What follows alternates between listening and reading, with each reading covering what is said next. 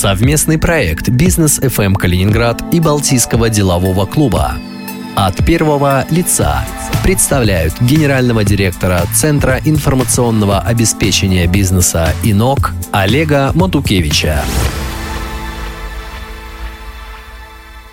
1991 год и информационные технологии как в этот момент можно было решить этим заниматься? Ну, во-первых, это бэкграунд, э, так как э, я закончил все-таки по специальности инженер-системотехник, АСУ. Э, ну и, собственно говоря, ничего другого я по большому счету и не умею. И э, когда в 91 году зарегистрировали компанию с подачи моего друга, однокашника, он э, в свое время уехал в Москву и там работал в МАИ. И они в МАИ достаточно много разработок делали по тем временам закрытых, естественно. А в 91-м ну, началась конверсия, там разрешили им, рассекретили там ряд разработок, но по, по идее сказали, зарабатывайте как можете, да, потому что денег у государства нет, что хотите, то и делайте. Мы попробовали попробовали, решили попробовать сделать компанию, которая бы конвертировала, грубо говоря, разработки из э, оборонки вот э, в судоремонт. Название это Инок, она тогда мы пытались назваться инновационное общество Калининграда. По тем временам дико достаточно инновации вообще тогда никак не звучали. Но мы остались Иноком. Почему? Потому что тогда был мэром Шипов,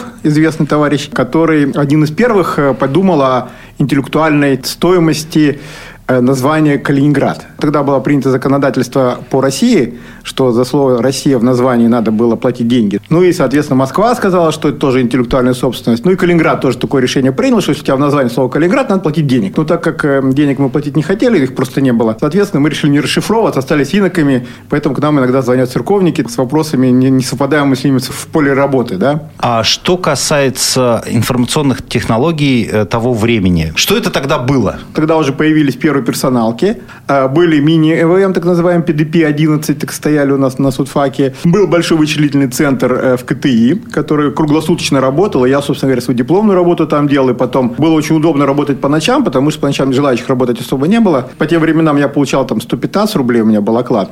А час работы на машине стоил 110 рублей. Соответственно, было весело, интересно и, как говорится, нетривиально. А правда, что вот эти информационные центры не превышают мощностью нынешний какой-нибудь смартфон, а то и проигрывают? Не, ну, естественно, первые скажем так, персоналки, работали на двух так называемых этих самых плоских дискетках носителях, которые были по 360 килобайт. На одной была записана операционная система, а на другой можно было хранить какие-то файлы. Да? И у нас была такая машина. Эти вот корпус был металлический, и мышка была такая большая, мы назвали крыса. Потом, видимо, распайка была перепутана. Когда вел направо, маркер ехал налево, поэтому работали и под столом. То есть под столом она работала нормально. Называли ее секретная. Экраны, естественно, были там черно-белые, то есть зелененькие. Но что, когда много работаешь, потом ночью эти зеленые циферки тебе в глазах все время бегают. Как тогда можно было на этом заработать? То, для чего мы создались, оно не получилось. 1 сентября мы получили бумаги. 1 сентября 91 года у нас, так сказать, день рождения компании, да? ГКЧП до этого было, потом все потихоньку шло, стагнировало. И в 92-м уже, когда мы вроде бы должны были начать,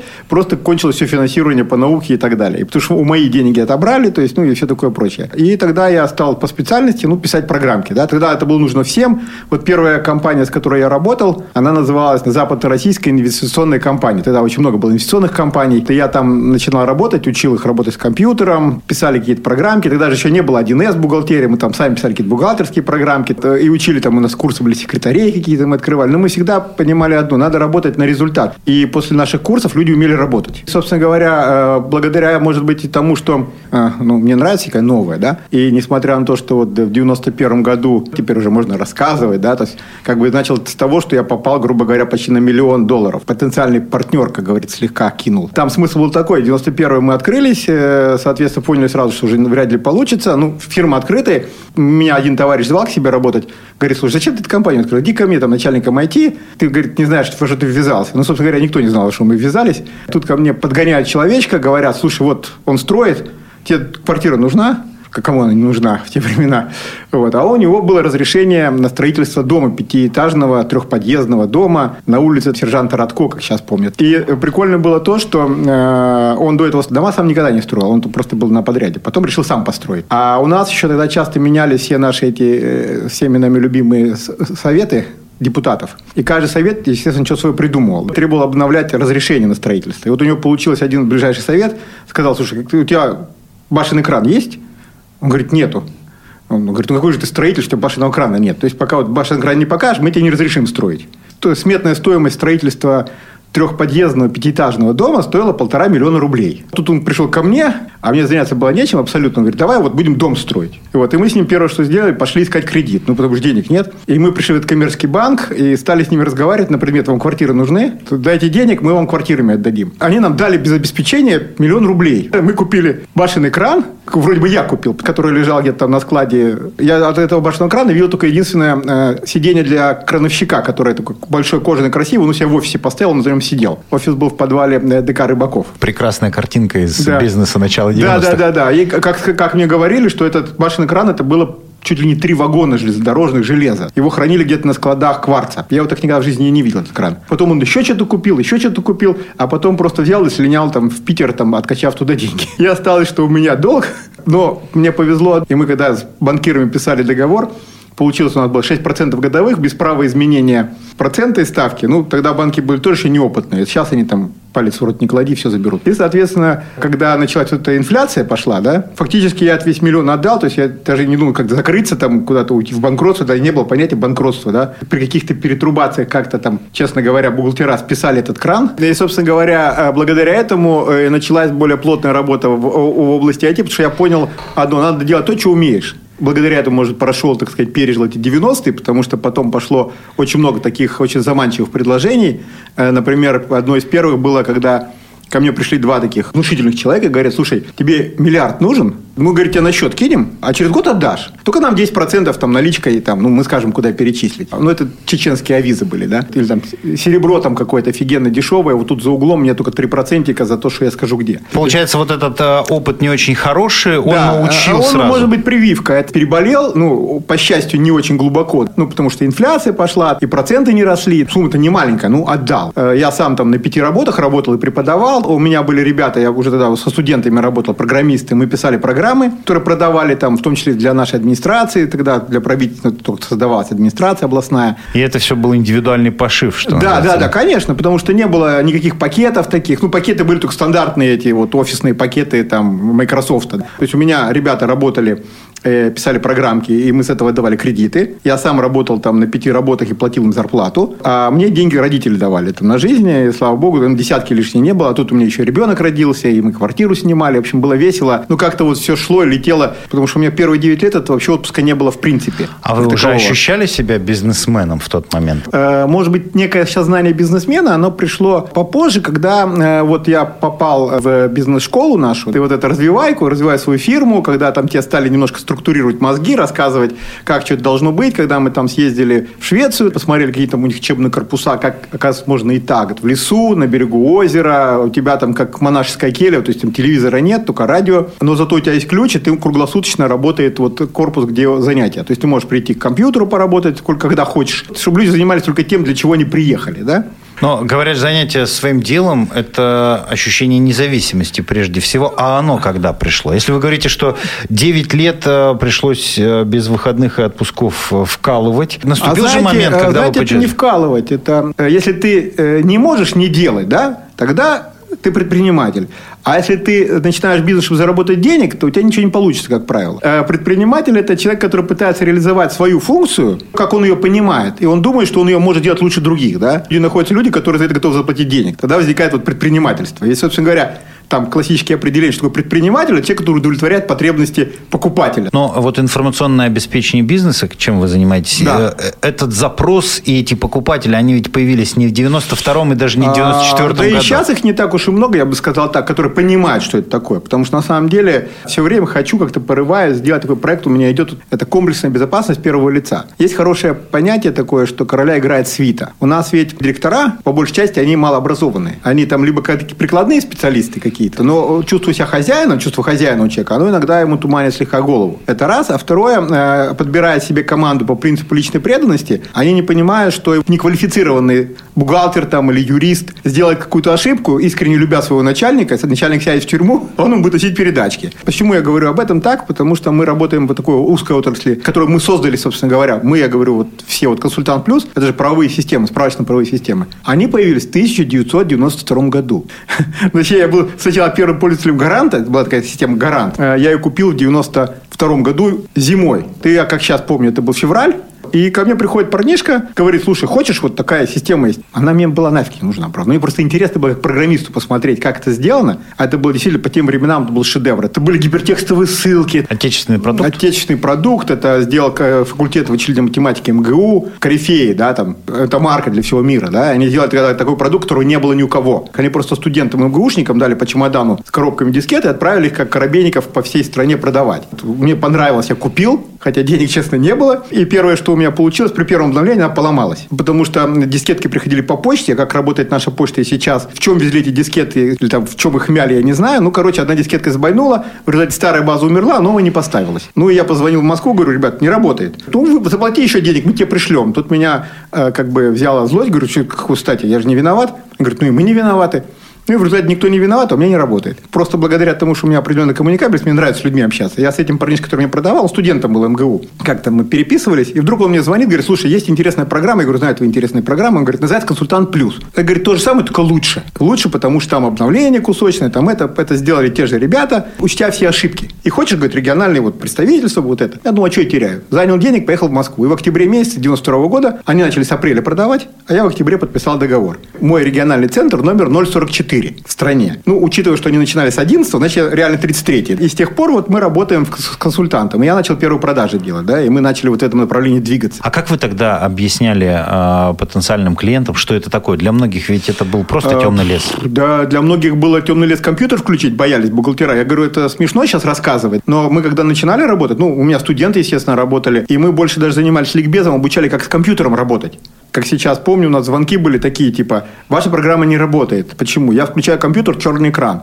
Говорю, ну, черный экран, значит, у вас компьютер нет. Нет, у меня включен, лампочки горят. Говорю, ну, посмотрите, может, у вас вы, вы, выдернут дисплей. Да, правда, включил. О, все работает. Все. То есть, люди не понимали вообще, что как работает. Продавал, когда одному нашему банку, до сих пор работающему уважаемому банку, их представительство было в Советске. Там у них 7 компьютеров работает. На каждом крутится какая-то одна задачка. Ну, я спрашиваю, на каком можно показать? Мне говорят, вот на этом. Запустил программу, показал демонстрашку. Да, им понравилось, окей, хорошо. Но я выключил свою программу. Вдруг такой вопрощенный вопль системного администратора. Вы мне все испортили. Я говорю, что такое? Тут должна быть другая картинка. Я говорю, а что такое? Тут системный администратор. Она выдергивает просто шнур из розетки, включает обратно, компьютер перезагружается, стартует задачка, о, все хорошо. Уровень был тогда компетенции людей. Что-то приезжали там из, из Калининграда, что-то настраивали, говорили, ладно, ничего не трогай. Если что-то произошло, то просто вот даже не то, что выключи, включи, а просто выдерни шнур из розетки, ставь обратно. Такие были времена. Ну, давайте э, перелистнем эту страницу. 90-х, да. Э, нулевые, технологии шагнули вперед, появился да, да. интернет. Как изменились э, запросы бизнеса, какие новые направления появились у вас? Категория наших клиентов – это бухгалтера,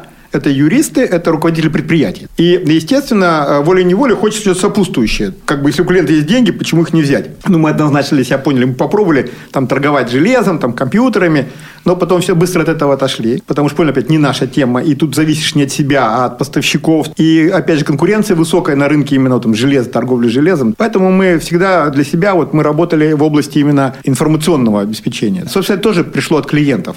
93-94 год. Была тут одна у нас такая компания интересная. В Калининграде они сидели на, на Кирова-1. Вот компания была прикольная в каком плане? Там охранников было больше, чем сотрудников. Директор был очень интересный, такой достаточно молодой человек. У него был по тем временам э, ноутбук 386, стоил 5 или 6 тысяч долларов. И э, он купил себе программу нашу, я ему ставил. И получилось, что э, наша программа не печатала на принтер он хотел документ распечатать, а принтер не печатала. Но принтер не мы продавали. Парень был конкретный, он позвал нас и вот тех поставщиков оборудования и говорит вот... Распечатайте мне да, документ. распечатайте мне документ, да. Говорит, кто виноват? Все. Ну, я там настроил, чтобы работать. Я говорю, вы тут не докачали там этого. Он говорит, мне по-русски сказал, говорит, все равно. Мне главное, чтобы работало. Все. Я тогда понял, что клиенту одной узкой темы мало. Ему надо еще чуть-чуть дополнительно, чтобы он в одном окне мог получить много, да, но профильного. Потому что если ты ему начинаешь быть коробейником, который предлагает, там сказать, все подряд из разных отраслей, то тебе первое доверия нету. Ну, потому что все понимают, что нельзя быть специалистом там во всем. И поэтому мы что стали делать? Мы стали 1С представителями, потому что это нужно, бухгалтерия, да, появилась 1С. И времена были такие веселые, то есть можно было попасть к большим людям, которые теперь большие люди, да, а тогда они все были начинающими, и все это вот крутилось. Ну, а что касается, кстати, времен, для вашей спецификации, золотые времена, это когда было? Для нашей отрасли, я думаю, чем дальше, тем будет лучше, если квалификация пользователей растет, они начинают понимать важность.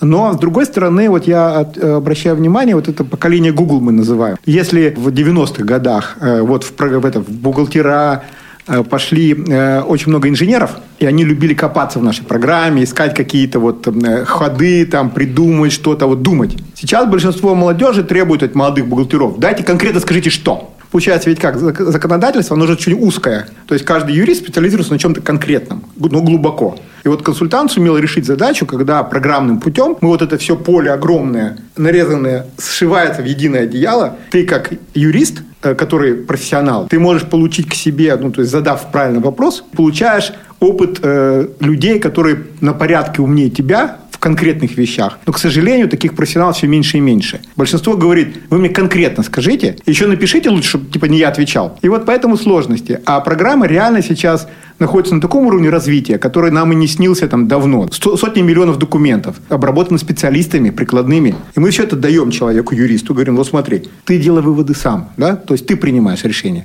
А у нас люди не хотят принимать решения очень часто. Процент консерваторов и инноваторов, по вашим ощущениям, он всегда одинаков или э, со временем меняется? Я думаю, что на самом деле это физиология. Я для себя так считаю. Природа экспериментирует. 3-5% это все время девиации, отклонения. Основная масса, она нормальная. Им ничего не надо, их лучше не трогать. Вот им как есть, так вот так хорошо. А есть 2-3% людей, которым всегда будет плохо. Они всегда хотят что-то поменять. Это есть предприниматель. Почему э, в Америке, ну и во всем мире цивилизованном, четкое разделение. Если есть предприниматель, а есть менеджер. Предприниматель – тот, кто создает. На пустом месте придумывает, создает, запускает. Дальше он должен уйти в сторону и отдать это менеджеру. Потому что менеджера задача какая? Развить процесс, улучшить его, и развивать, не придумывая ничего нового. Бизнес поделен на этапы. На каждом новом уровне компания, выходя, у нее другие задачи, другие э, механизмы, другие алгоритмы. И э, один и тот же человек не может это. Если он все это проходит, он, к сожалению, не всегда выживает. У нас ты прикован к своей компании, как там каторжник к ядру. И ты его тащишь с собой вместе. И от нее ты не можешь отказаться никак. Очень многие же гибнут на чем? До определенного уровня развития компании требуется уже привлечение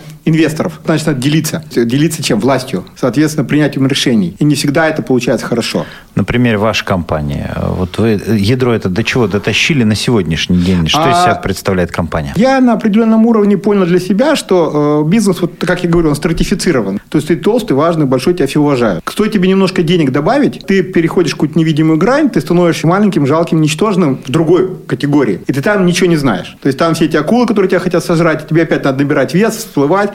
Вот я для себя принял решение, если не хочешь договариваться, не надо расти слишком высоко. Поэтому мы здесь пошли по немножко по другому пути. Мы разделились, но остаемся в, как бы в коллективе работать, да, ну, на собственники. То есть вы, в общем-то, где-то э, поумерили свои амбиции. Вы решили не завоевывать весь мир, правильно? Да, я, я просто для себя понял, ну, во-первых, хочется же еще и пожить какое-то время, да, вот, и, может быть, даже э, как бы в удовольствие какое-то. То есть я диверсифицируюсь в разных направлениях. Какие-то направления, где я уже из операционки выхожу, там, отдаю кому-то, дальше не работают, но мы параллельно движемся. Это было тяжело на определенном уровне. Одно дело человек у тебя подчиненный, да, другое дело он становится собственник, да, он начинает себя осознавать собственником, и вот это надо находить координацию. Как бы сетевая структура получается. Определенным образом сетевая структура, состоящая из э, большого количества равнозначных собственников. Э, наша сеть «Консультант Плюс», она такая устойчивая, потому что НПО ВМИ, головная контора, они не пошли по пути создания своих региональных представительств, как некоторые крупные вендоры делают. Каждый региональный партнер, он собственник. Соответственно, моя задача развиваться как можно быстрее, они нам говорят, за два года предупреждают о каких-то изменениях финансовых. И поэтому сеть устойчивая растет. Технологические взрывы для вашей отрасли – это э, импульс или одним таким взрывом может снести целый бизнес? Нет, понимаете, наша отрасль, если мы говорим про э, именно правовые системы, она при росте э, технологий, ее значимость растет.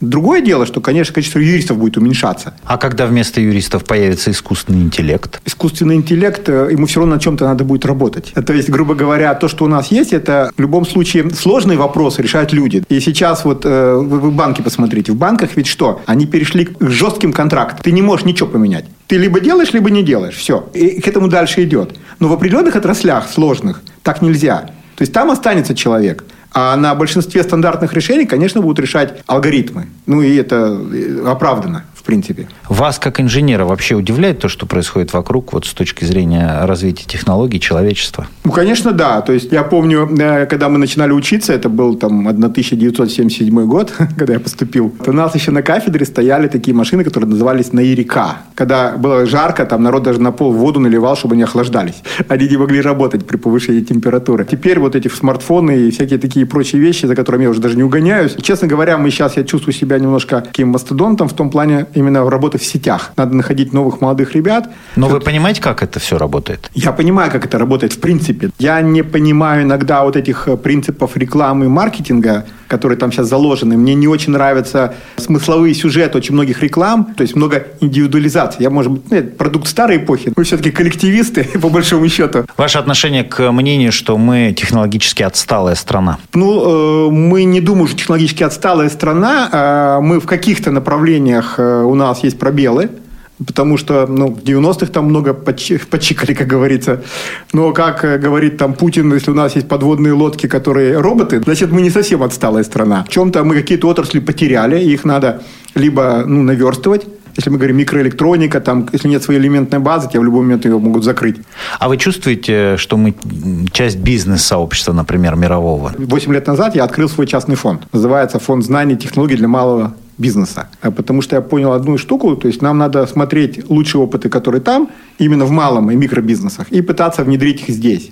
Потому что Калининград в очень хорошем месте находится, на стыке. Мы видим, что там, мы понимаем, чего у нас, и поэтому мы многие вещи пытаемся сюда привнести. К сожалению, государство с немалым занимается. У наших чиновников в основном понятие инновации – это только что патент есть свой. А то, что инновация – это любое новшество, которых у тебя раньше не было – и для тебя это будет инновация, это как-то не проходит пока. А мы иногда обращаемся к государству, выиграем какие-то конкурсы, получаем какое-то финансирование, на которое что-то делаем. Еще мы участвуем в международных проектах. У нас есть проект «Ирис» называется. Это по совершенству работы инкубаторов. Там 10 стран, 15 участников. Из России мы одни. Э, мы предложили там проект создания виртуальных акселераторов малого бизнеса в малых городах. Вот это наша идея. Э, мы ее реализуем сейчас на средства этого проекта. И первый опыт, может быть, в середине декабря мы запустимся в Светлом. Город Светлый, там мэр поверил нам. Это опять определенная компиляция западного опыта, потому что много общаюсь, много езжу. Мы официальные представители, например, Малопольского воеводства Польши, и э, у нас очень хорошие там связи. Подождите, нас же поляки не любят. Понимаете, что значит поляки не любят? Поляки не любят на уровне политического руководства, а на уровне бизнеса они очень даже хотят работать с Россией, деньги зарабатывать. А что касается э, вот этих знаний и технологий, да. насколько вообще малым и средним бизнесом эти две категории, знания и технологии, востребованы? А, на самом деле э, мы пришли к тому, что это должны быть своего рода франшизы. Малому бизнесу бизнес некогда учиться. Ему нужна инструкция, как делать. Задуматься, зачем, очень часто ему не надо. Вот этот становой хребет экономики, про который любят говорить наши чиновники, малый бизнес в Америке, это ведь не торгаши, это производственные предприятия. Услуги – это те, кто работают, оказывают что-то, не торгуют. И поэтому вот этот, например, купить в Америке технологии какие-то, связанные с производством для микробизнеса, невозможно они не продадут. Мы сколько ни пытались, у нас не получалось. Как-то так все это от, от, так вот замазывается, отходит. Э, продать тебе оборудование, да. Потом малый бизнес Америки, он вообще не хочет работать это далеко. Они вообще не хотят понять, что такое таможня. Они говорят, приезжай к нам, покупаем, мы тебе скидку дадим. Бумаг никаких писать не хотим, в принципе. Э, как сказал мне один американец, интересный товарищ, а говорит, зачем мне ваша Россия? У меня, говорит, 300 миллионов, 350 в Америке, а ниже у меня, говорит, Южная Америка. Типа, мне хватит. Самый классный был вопрос, э, Калининград далеко от Парижа. Вас характеризует как человек, который любит налаживать бизнес-связи. При этом я знаю, что вы не только в Америке, в Европе это делаете, но и тесно сотрудничаете со странами бывшего СНГ. Да. Какие бизнес-интересы могут у нас быть, ну, например, в Киргизии? А вот смотрите, э, мы как раз вот этот проект, который мы сейчас четвертый год уже делаем, называется форм реального бизнеса. И меня мало волнует. Мы провели конференцию из пяти стран, там были губернаторы, мы подписали соглашение. После этого ничего не работает, как правило. Или там крупный бизнес как-то работает. Малый бизнес, на самом деле, никому не интересен. Так, чиновникам, откровенно, да? Ну, потому что у них чаще всего учет идет по объемам инвестиций, да? Соответственно, для того, чтобы там 10 миллионов долларов инвестиций прошло, ну, надо либо одного крупного поймать инвестора, а, либо там тысячу мелких, а геморроя сколько с ними. Тем более мелкие, они же все еще малообразованные, с ними трудно договариваться. И поэтому мы придумали такую вещь. Встреча только собственников, компаний. Калининград мы выбрали как площадку для чего? Сюда или европейцам легко приехать, и нашим СНГовцам. На что э, ориентировались? На переработку. Э, в СНГ, Киргизия, та же возьмите Казахстан, там очень много сельхозников, но они выращивают что-то, а денег на и технологий по переработке у них нет. И знаний нет. И поехать в Европу куда-то им с Киргизии, сами понимаете, сложно и языка не знают. Соответственно, мы предложили такую вещь. Мы везде, в каждом регионе ищем партнера, выходы на клиентов, и говорим, ребят, заполните анкетку, мы попробуем найти вам потенциально заинтересованных, потом вы прилетаете в Калининград, мы делаем встречу европейцев и азиатов у нас, они переговаривают напрямую, понимая уже, о чем говорят, конкретно глаза в глаза посмотрели. Если дальше есть интерес, мы делаем бизнес-миссию. Вот так мы возили киргизов и казахов э, в Польшу э, по мебельному делу, по... До смешного доходит. Киргизы сейчас начали строить большие универмаги, но тележки, например, они покупают у казахов, казахов и русских производят поляки. То есть мы их вывели напрямую на поляков. А ваш интерес в чем? Мы не зарабатываем практически на организации. Э, мы зарабатываем э, на том, что у нас либо есть соглашение с э, производителями европейскими, что мы для них находим покупателей. Ну, соответственно, агентское некое соглашение есть. А сейчас мы перешли уже в онлайн. У нас сейчас запускается продукт, называется тоже форум реального бизнеса, только в онлайне. Оно тоже скоро будет уже запущено на базе Bittrex нашего, Bittrex 24 платформы. Я думаю, мы нашли какое-то такое некий свое решение, которое, может быть, понравится предпринимателям и будет работать. Скоро будем его презентовать. Много общего э, между нами после 30 лет э, жизни вне Советского Союза осталось. Вы для себя э, какие-то видите общие черты, общие сходства? Ну, Восток, конечно, там немножко специфика есть своя. То есть там больше надо как бы с властями договариваться, там определенные вещи есть. Есть приоритет определенный национализма. Когда ты работаешь на международном бизнесе, они играют по правилам, э, иначе с ними никто играть не будет. Поэтому то, что мы делаем, как правило, мы не сталкиваемся какими-то такими спецификами, э, потому что они все внутри. То есть, если ты работаешь э, на международном контракте, это одна тема. Когда ты приедешь туда и захочешь там открыть свой бизнес, это другая тема. Вот и все.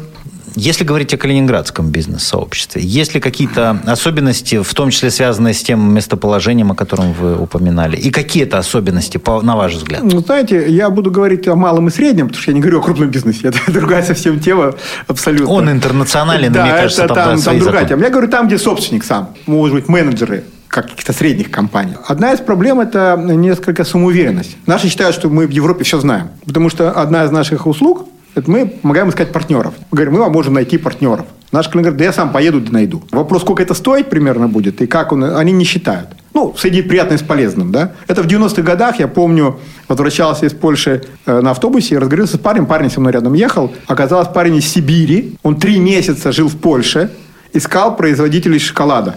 То есть он вообще языка даже не знал, как Афанасий Никитин. Поехал в Польшу, ехал доволен, заключив контракт. Вот так работал русский бизнес. К сожалению, некоторые до сих пор на этом уровне остались. Сам поеду, сам найду. Причем, что он найдет и как он это проверит, он не знает, но он в глаза посмотрит, водки выпьет. А, при этом ведь самоощущение, оно не просто рождается из того, что мы рядом, но и есть э, определенное наблюдение о том, что ну, бизнес в Калининграде, сообщество довольно продвинутое, да. там, в клубы объединенное, mm. образование между международное, получившее. Однозначно. Как это сказывается на ну, бизнесменах? Понимаете, может быть, э, мы тут в своей среде, когда варимся, мы, так сказать, это не замечаем. Когда выезжаешь куда-то в Россию, там дальше общаешься, виден уровень. Наши все-таки выше э, по уровню э, как бы именно коммуникационного, понимания, может, понятийного. Потому что действительно все в Европу ездят, у многих там какие-то бизнесы или партнеры там есть, с которыми часто общаешься. Поэтому в этом плане наш бизнес такой более обученный, что ли. Да? Но опять, те, с кем я общаюсь. Я не скажу, я общаюсь со всем широким спектром бизнеса, да, так часто приходится общаться. Ну, например, если мы возьмем наш клуб, там, БДК, наверное, самое продвинутое сообщество, потому что у нас и постоянное развитие, и постоянное взаимообучение, и приглашаем лекторов. Ну, собственно, и создавался этот клуб как выпускники вот этой программы «Развивайка», развивая свою фирму, э, которые не хотели расставаться дальше и хотели развиваться. Тогда было это нужно. Те, кто начинал тогда, э, развили же на самые разные уровни. У кого-то там были международные системы, кто-то там сенатор, кто-то там остается там ну, не очень крупным бизнесменом. А, но, тем не менее, мы все в клубе, мы все на равных, общаемся, всегда очень уважительно, никто там на деньги не смотрит. У нас рейтинг не по уровню твоего счета в банке, ну, просто по человеческим отношениям. А как такое возможно? Ну, бизнесмены, они же все равно люди чистолюбивые, люди э, конкурирующие друг с другом. Может быть смешно, но вот э, когда начинали, у нас как-то внутри клуба есть определенный, не то чтобы табу, но такую на резкую рекламу своих бизнесов, раз. То есть это обычно мы именно общаемся. И либо это обсуждение вопросов, которые всех касаются. Э, клуб уже вошел, что называется, в определенный статус. Э, мы там члены всяческих советов при всяческих организациях. И, как правило, мы выступаем не со своей только позиции, а со позиции клуба, который пытается консолидировать общее мнение. Учитывая, что в клубе там сейчас около 70 человек, и они представляют разные отрасли. Вот это уникально чем? Мы не отраслевой союз, мы не политическая организация. У нас там члены разных партий. И когда наши там члены идут депутаты, они не пишут, что своих поддерживает клуб. Потому что клуб именно по развитию бизнеса и личностного развития членов клуба. Да? Он уникален, да. В других городах России такого нет. Паре городов пробовали, ну, быстро как-то завяли. Ну, может быть, специфика, опять-таки, Калининграда – вот или такие безбашенные все собрались. Ну, нам интересно вместе. Э, как я уже сказал, вас называют одним из главных э, коммуникаторов, человек, который может подсказать, где и с кем пообщаться. Сколько у вас контактов в записной книжке? Ну, не знаю, там тысячи две, две с половиной, где-то так. Вот. Но опять это ни о чем. Есть такой принцип для себя. Появляется то, что нужно, когда нужно. То есть, если ты делаешь дело, тебе появляются те люди, которые хотят делать. Недавно мы начали такой социальный проект, очень интересный. Ну, опять это был первый опыт. А тут так получилось по жизни, что один из моих ближайших сотрудников, с кем мы начинали, получил диагноз Альцгеймера. Я увидел, как человек ну, деградирует буквально. Да. И вспомнил, что когда там несколько лет назад я прочитал, что в Японии муниципалитет раздает такие значки людям старшего возраста. Значок написано «Помогите вернуться домой». И они информируют граждан, что если ты увидел человека с таким значком, подойди, спроси, нужна ли помощь, там на значке написан номер, куда позвонить, и все. И вот мы решили такой проект сделать у нас. И подали мы на фонд президентских грантов, там каждым годом увеличиваются объемы денег, уже не только на патриотическое воспитание дают деньги. Вдруг мы выиграли, и как только мы выиграли, к нам стали звонить люди, к нам поисковики пришли, они говорят, у нас это проблема мы находим человека, а он не помнит, как его зовут, неизвестно кто, если он там в тюрьме не сидел, отпечатков пальцев нет, соответственно, мы не знаем, кто. И поэтому они с нами готовы были сотрудничать. Потом пришли волонтеры там серебряного возраста, они общаются с этими пожилыми людьми, и они стали раздавать эти значки. Потом к нам позвонил НТВ, сделал нас сюжет. Вот, и, соответственно, вот этот проект пошел. За 2018 год нам потом сообщили, что мы попали в топ-100 лучших проектов Фонда президентских грантов, а их там десятки тысяч. Сейчас мы в Москву передаем этот опыт. И когда Лиза Алерт вписалась, а они сказали, что у них до 100-150 человек в день бывает по стране, они находят вот таких людей. И благодаря тому, что это Лиза Алерт, нам даже предложили площадку, мы делали это в помещении общественной палаты РФ. Казань просит передать, там другие города звонят. Мы сейчас делаем технологию, то есть фактически франшизу своего рода такую социальную. То есть, получается, то, что встречается у вас на пути, становится частью бизнеса, жизни и переплетается. Ну, если это меня как бы торкает, то да. Я не делаю то, что мне не нравится может, даже при этом меньше зарабатывая, да, но вот я для себя определил определенный уровень достаточности. Может быть, и не хватает денег. Ну, у каждого свои проблемы, у кого сколько не хватает. А правда, что бизнес-дело – это номер один, даже выше семьи? Когда ты погружен, то да, вот, ну, для семьи остается определенным образом остаточность. Сейчас вот я больше времени могу уделять семье, потому что у меня э, текучка, например, уже делегирована. А не жалеете, что тогда меньше отдавали, когда... Понимаете, жалеть э, слово такое, оно странное. Задним числом мы все умные, там, тогда бы мы вот сделали вот так, тогда бы сделали вот так. А если бы ты делал так, не факт, что получилось бы. Самая важная тема, у меня такой даже девиз где-то был написан, когда идешь за горизонт, не оглядывайся. Потому что получается, если ты идешь вперед, как только ты начинаешь оглядываться назад, ты сразу же тормозишься, ты теряешь темп, и э, ты можешь прийти не туда куда ты хотел, куда ты мог бы дойти. Поэтому вот мемуары надо писать уже на пенсию. Когда выйдешь там от реального бизнеса, отойдешь, тогда можешь писать воспоминания, как ты был, где ты был неправ. Дети продолжат ваше дело? Они должны сами определиться. Но если у человека есть возможность попробовать, пусть пробует. На самом деле, мне кажется, это хорошо. Я бы, конечно, был рад, чтобы дети со мной работали. У многих это есть, но там так сложилось. Дочка недавно замуж вышла, скоро дедом стану. Просто у меня, может быть, не было времени сильно заниматься детьми, потому что там мама рано ушла, и бабушка и дедушка занимались. А мне надо было, ну, как говорится, бизнес развивать, тем более времена были тяжелые. Как этот год пережили? Ну, знаете, мы были не то чтобы готовы к этому году, э, но наш бизнес, он позволяет работать на удаленке. Я, у меня сейчас интенсивность возросла. У меня в день 3-4 семинара проходит. Ездить никуда не надо, сидишь на месте. Но при этом круг замкнулся. Получается, вы начинали с того, что учили людей компьютеры включать, а сейчас обучаете, ну, конечно, более сложным вещам, но тем не менее... Да, э, может быть, желание поделиться или там понять, или там человека, ну, понять, проблема тут какая. Главное еще не передавить, вот, чтобы не толкнуть человека. А второе, мне искренне жаль э, многих директоров наших, они думают, что если они наняли там юриста и бухгалтера, то у них все вопросы решены. Когда я им пытаюсь объяснить, что э, надо иметь минимум три источника информации, подтверждающих друг друга, независимых, ты просто должен еще иметь возможность проверить некие методики диагностирования иметь. Не от того, что ты им не доверяешь, а просто надо еще их уровень квалификации понимать. Вам интересно лавировать и менять направление в том числе, да, правильно? Да. А с крупной структурой этого невозможно. сделать невозможно. Я предприниматель, собственно говоря, по духу. А предприниматель не может быть крупным. Ну, потому что я все время хочу что-то улучшить. Точнее, изменить. То есть я же не знаю, в лучшую или в худшую. И поэтому, когда есть отлаженный процесс, его лучше не трогать. Анекдот такой про программистов был давно. Программист папа сидит, пишет занятый программы. Ребенок маленький приходит, говорит, пап, а почему вот солнце встает там на востоке, а заходит на западе? Папа такой, не отрываясь, говорит, ты точно проверял? Проверял. Каждый день? Каждый день. Только ничего не трогай. Потому что в программе главное ничего не трогать. Она работает, лучше ничего не трогать. Олег Матукевич, генеральный директор Центра информационного обеспечения бизнеса «ИНОК», член Балтийского делового клуба.